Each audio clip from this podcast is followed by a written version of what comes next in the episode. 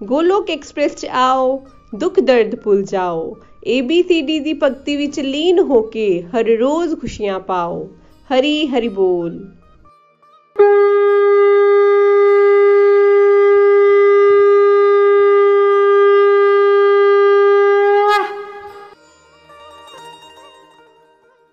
ਹਰੇ ਕ੍ਰਿਸ਼ਨ ਹਰੇ ਕ੍ਰਿਸ਼ਨ ਕ੍ਰਿਸ਼ਨ ਕ੍ਰਿਸ਼ਨ, ਹਰੇ ਹਰੇ ਹਰੇ ਰਾਮ ਹਰੇ ਰਾਮ ਰਾਮ ਰਾਮ, ਹਰੇ ਹਰੇ। ਹਰੀ ਹਰੀ ਬੋਲ। ਪਿਆਰੇ ਪ੍ਰਭੂ ਪ੍ਰੇਮਿਓ, ਹਰੀ ਹਰੀ ਬੋਲ। ਮੇਰਾ ਨਾਮ ਮੋਨਾ ਮਹਾਜਨ ਹੈ ਤੇ ਮੈਂ ਅੰਮ੍ਰਿਤਸਰ, ਪੰਜਾਬ ਦੀ ਰਹਿਣ ਵਾਲੀ ਹਾਂ। ਦੋਸਤੋ, ਮੈਂ ਇੱਕ ਸਾਂਝੇ ਪਰਿਵਾਰ ਤੋਂ ਹਾਂ। ਮੇਰੇ ਦੋ ਮੁੰਡੇ ਨੇ ਤੇ ਮੈਂ ਆਪਣੇ ਭਰਾ ਦੇ ਨਾਲ ਰੈਡੀਮੇਡ ਕੱਪੜਿਆਂ ਦੀ ਦੁਕਾਨ ਤੇ ਹੁੰਦੀ ਹਾਂ। ਦੋਸਤੋ ਪਿਛਲੇ 4 ਸਾਲਾਂ ਤੋਂ ਮੈਂ ਗੋਲਕ ਐਕਸਪ੍ਰੈਸ ਦੇ ਨਾਲ ਜੁੜੀ ਹੋਈ ਹਾਂ।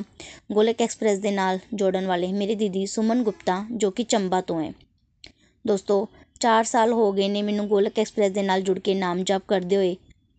ਦੋਸਤੋ, ਜਦੋਂ ਮੈਂ ਗੋਲਕ ਐਕਸਪ੍ਰੈਸ ਦੇ ਨਾਲ ਜੁੜੀ ਤੇ ਮੈਨੂੰ ਨਹੀਂ ਸੀ ਪਤਾ ਕਿ ਇਹ ਨਾਮ ਜਪ ਕੀ ਹੁੰਦਾ ਹੈ ਤੇ ਸਾਨੂੰ ਨਾਮ ਜਪ ਕਿਉਂ ਕਰਨਾ ਚਾਹੀਦਾ ਹੈ, ਮੈਨੂੰ ਤੇ ਇਹ ਵੀ ਨਹੀਂ ਸੀ ਪਤਾ ਕਿ ਇਹ ਨਾਮ ਜਪ ਕਿੱਦਾਂ ਕੀਤਾ ਜਾਂਦਾ ਹੈ।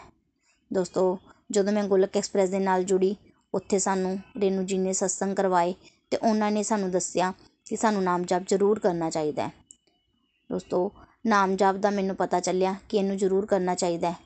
ਲੇਕਿਨ ਮੈਂ ਤੇ ਕੁਝ ਸੁਣਿਆ ਹੋਇਆ ਸੀ ਕਿ ਸਾਨੂੰ ਜਦੋਂ ਅਸੀਂ ਗੁਰੂ ਕੋ ਦੀਕਸ਼ਿਤ ਹੁੰਦੇ ਹਾਂ, ਉਹ ਸਾਡੇ ਕੰਨ ਦੇ ਵਿੱਚ ਇੱਕ ਮੰਤਰ ਦਿੰਦੇ ਨੇ ਤੇ ਸਾਨੂੰ ਉਹੀ ਮੰਤਰ ਦਾ ਜਾਪ ਕਰਨਾ ਚਾਹੀਦਾ ਹੈ।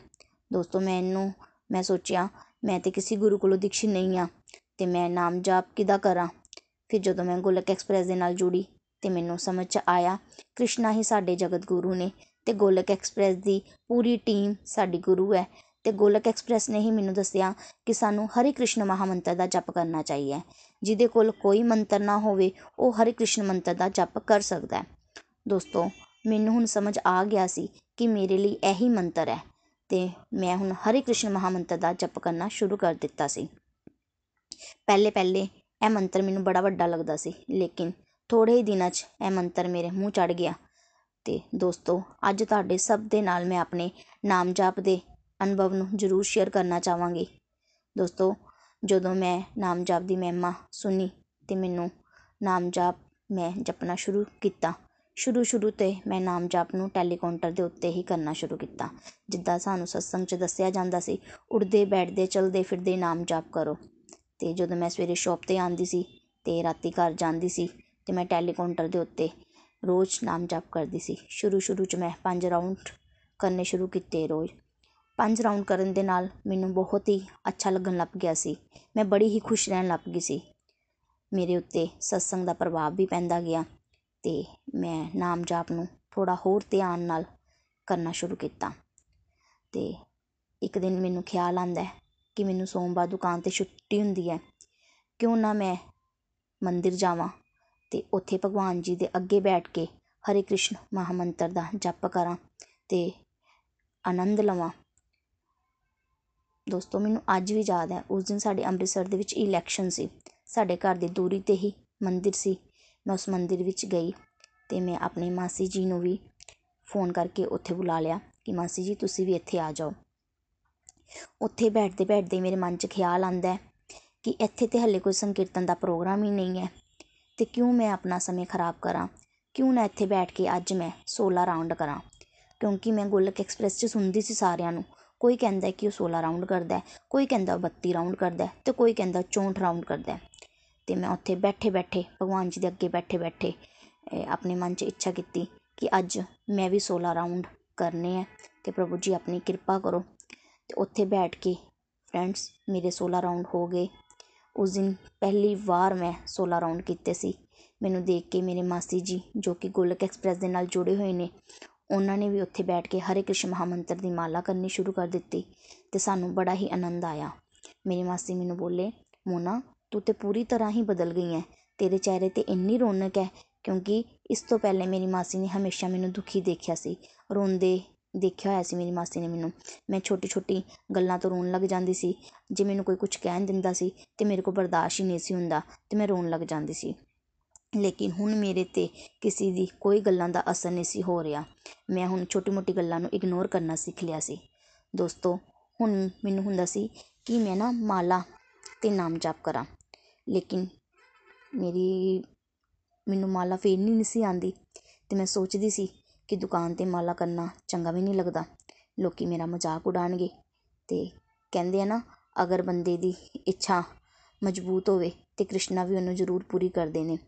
ਦੋਸਤੋ, ਰੇਨੂ ਦੀਦੀ ਦੀ ਪ੍ਰੇਰਨਾ ਨਾਲ ਮੈਂ ਇੱਕ ਦਿਨ ਮਾਲਾ ਫੜ ਲਈ, ਸਾਰੀ ਸ਼ਰਮ ਨੂੰ ਪਿੱਛੇ ਰੱਖ ਦਿੱਤਾ ਅਤੇ ਭਗਵਾਨ ਜੀ ਦੇ ਅੱਗੇ ਹੱਥ ਜੋੜ ਕੇ ਪ੍ਰਾਰਥਨਾ ਕੀਤੀ ਕਿ ਮੈਨੂੰ ਮਾਲਾ ਕਰਨੀ ਹੈ। ਅਤੇ ਜਿੱਦਾਂ ਹੀ ਮੈਂ ਪ੍ਰਭੂ ਜੀ ਦੇ ਹੱਥ ਪ੍ਰਭੂ ਜੀ ਦੇ ਅੱਗੇ ਬੈਠੀ, ਮੈਂ ਹੱਥ ਮੂੰਹ ਧੋਤੇ ਅਤੇ ਮਾਲਾ ਫੜੀ ਅਤੇ ਸ਼ੁਰੂ ਕੀਤੀ ਅਤੇ ਦੁਕਾਨ 'ਤੇ ਬੈਠੇ ਹੀ ਮੈਨੂੰ ਕਿਸੇ ਨੇ ਟੋਕ ਦਿੱਤਾ ਕਿ ਇੱਦਾਂ ਮਾਲਾ ਨਹੀਂ ਕਰਦੇ, ਤੁਹਾਨੂੰ ਪਾਪ ਲੱਗੇਗਾ। ਤੁਸੀਂ ਮਾਲਾ ਵੀ ਗਲਤ ਫੇਰ ਰਹੇ ਹੋ ਅਤੇ ਝੂਠੇ ਮੂੰਹ ਫੇਰ ਰਹੇ ਹੋ ਅਤੇ ਜ਼ਮੀਨ 'ਤੇ ਬੈਠ ਕੇ ਫੇਰ ਰਹੇ ਹੋ। ਤੁਸੀਂ ਜ਼ਮੀਨ 'ਤੇ ਕੋਈ ਆਸਣ ਵੀ ਨਹੀਂ ਵਿਛਾਇਆ ਹੋਇਆ। ਇਹਦਾ ਸਾਰਾ ਫਲ ਧਰਤੀ ਨੂੰ ਲੱਗ ਜਾਏਗਾ ਅਤੇ ਨਾਲੇ ਤੁਹਾਨੂੰ ਪਾਪ ਲੱਗੇਗਾ। ਤੁਸੀਂ ਝੂਠੇ ਮੂੰਹ ਮਾਲਾ ਕਰ ਰਹੇ ਹੋ। ਝੂਠੇ ਮੂੰਹ ਮਾਲਾ ਨਹੀਂ ਕਰੀਦੀ। ਮਾਲਾ ਕਰਨ ਦਾ ਵੀ ਕੋਈ ਟਾਈਮ ਹੁੰਦਾ ਹੈ। ਮਾਲਾ ਨੂੰ ਨਹਾ ਧੋ ਕੇ ਆਸਨ ਵਿਛਾ ਕੇ ਮੰਦਰ 'ਚ ਕਰਨੀ ਚਾਹੀਦੀ ਹੈ। ਦੋਸਤੋ, ਮੈਂ ਉਸ ਟਾਈਮ ਡਰ ਗਈ ਅਤੇ ਮਾਲਾ ਰੱਖ ਦਿੱਤੀ।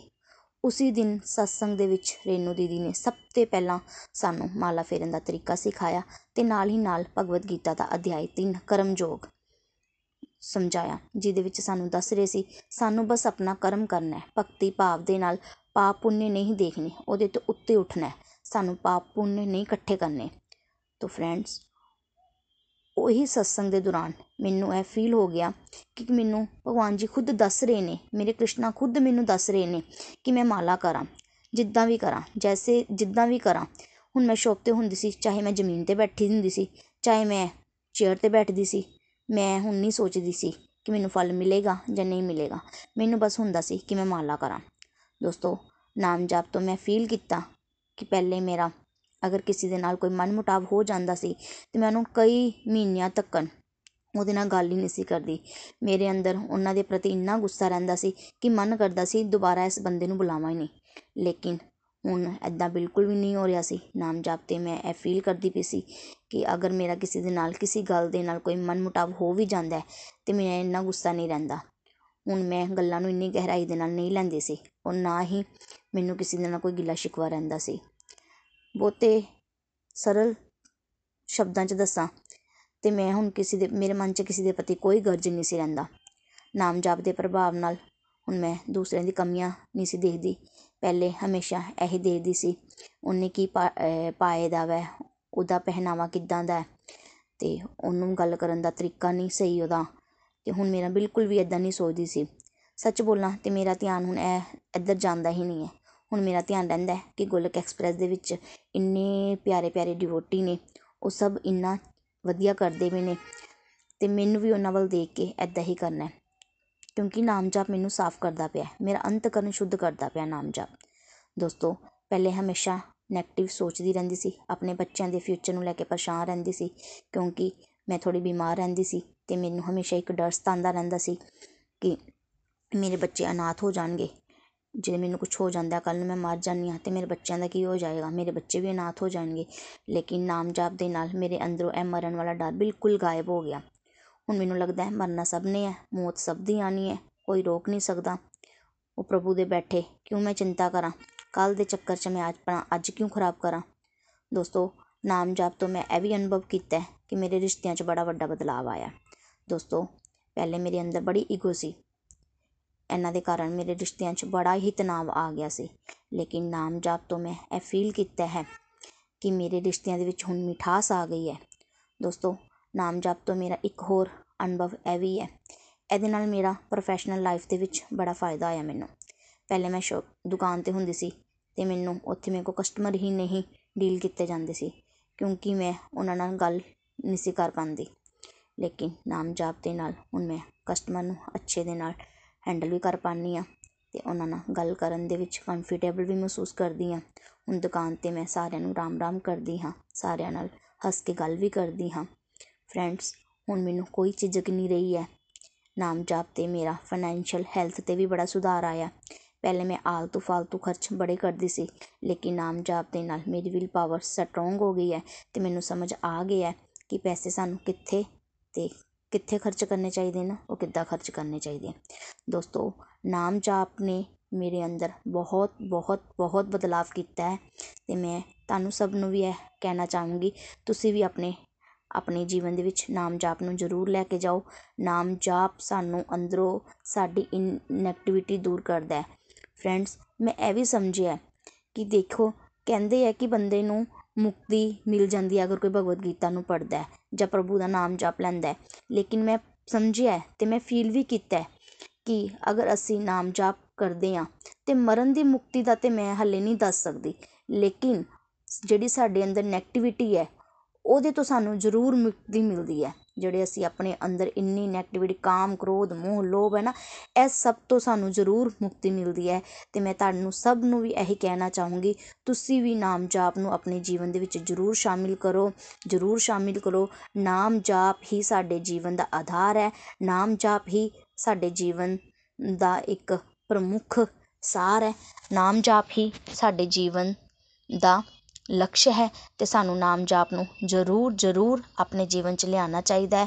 ਇਹਦੇ ਦੇ ਨਾਲ ਲਾਸਟ ਵਿੱਚ ਹੁਣ ਮੈਂ ਇਹੀ ਕਵਾਂਗੀ ਕਿ ਨਾ ਸ਼ਸਤਰ 'ਤੇ, ਨਾ ਸ਼ਾਸਤਰ 'ਤੇ, ਨਾ ਧਨ 'ਤੇ, ਨਾ ਹੀ ਯੁਕਤੀ 'ਤੇ। हे ਪ੍ਰਭੂ, ਮੇਰਾ ਤੇ ਜੀਵਨ ਆਸ਼ਿਤ ਹੈ। ਕੇਵਲ ਔਰ ਕੇਵਲ ਤੇਰੀ ਕਿਰਪਾ ਸ਼ਕਤੀ 'ਤੇ। ਹਰੇ ਕ੍ਰਿਸ਼ਨ ਹਰੇ ਕ੍ਰਿਸ਼ਨ ਕ੍ਰਿਸ਼ਨ ਕ੍ਰਿਸ਼ਨ, ਹਰੇ ਹਰੇ। ਹਰੇ ਰਾਮ ਹਰੇ ਰਾਮ ਰਾਮ ਰਾਮ, ਹਰੇ ਹਰੇ। ਹਰੀ ਹਰੀ ਬੋਲ, ਹਰੀ ਹਰੀ ਬੋਲ। ਗੋਲੋਕ ਐਕਸਪ੍ਰੈਸ ਦੇ ਨਾਲ ਜੁੜਨ ਲਈ ਤੁਸੀਂ ਸਾਡੇ ਈਮੇਲ ਐਡਰੈਸ info@golokexpress.org ਦੇ ਰਾਹੀਂ ਸੰਪਰਕ ਕਰ ਸਕਦੇ ਹੋ ਜਾਂ ਸਾਡੇ WhatsApp ਜਾਂ ਟੈਲੀਗ੍ਰਾਮ ਨੰਬਰ 7018026821 ਨਾਲ ਵੀ ਜੁੜ ਸਕਦੇ ਹੋ। ਤੁਸੀਂ ਸਾਡੇ ਨਾਲ ਫੇਸਬੁੱਕ ਪੇਜ ਜਾਂ YouTube ਚੈਨਲ ਦੇ ਰਾਹੀਂ ਵੀ ਜੁੜ ਸਕਦੇ ਹੋ। ਹਰੀ ਹਰੀ ਬੋਲ।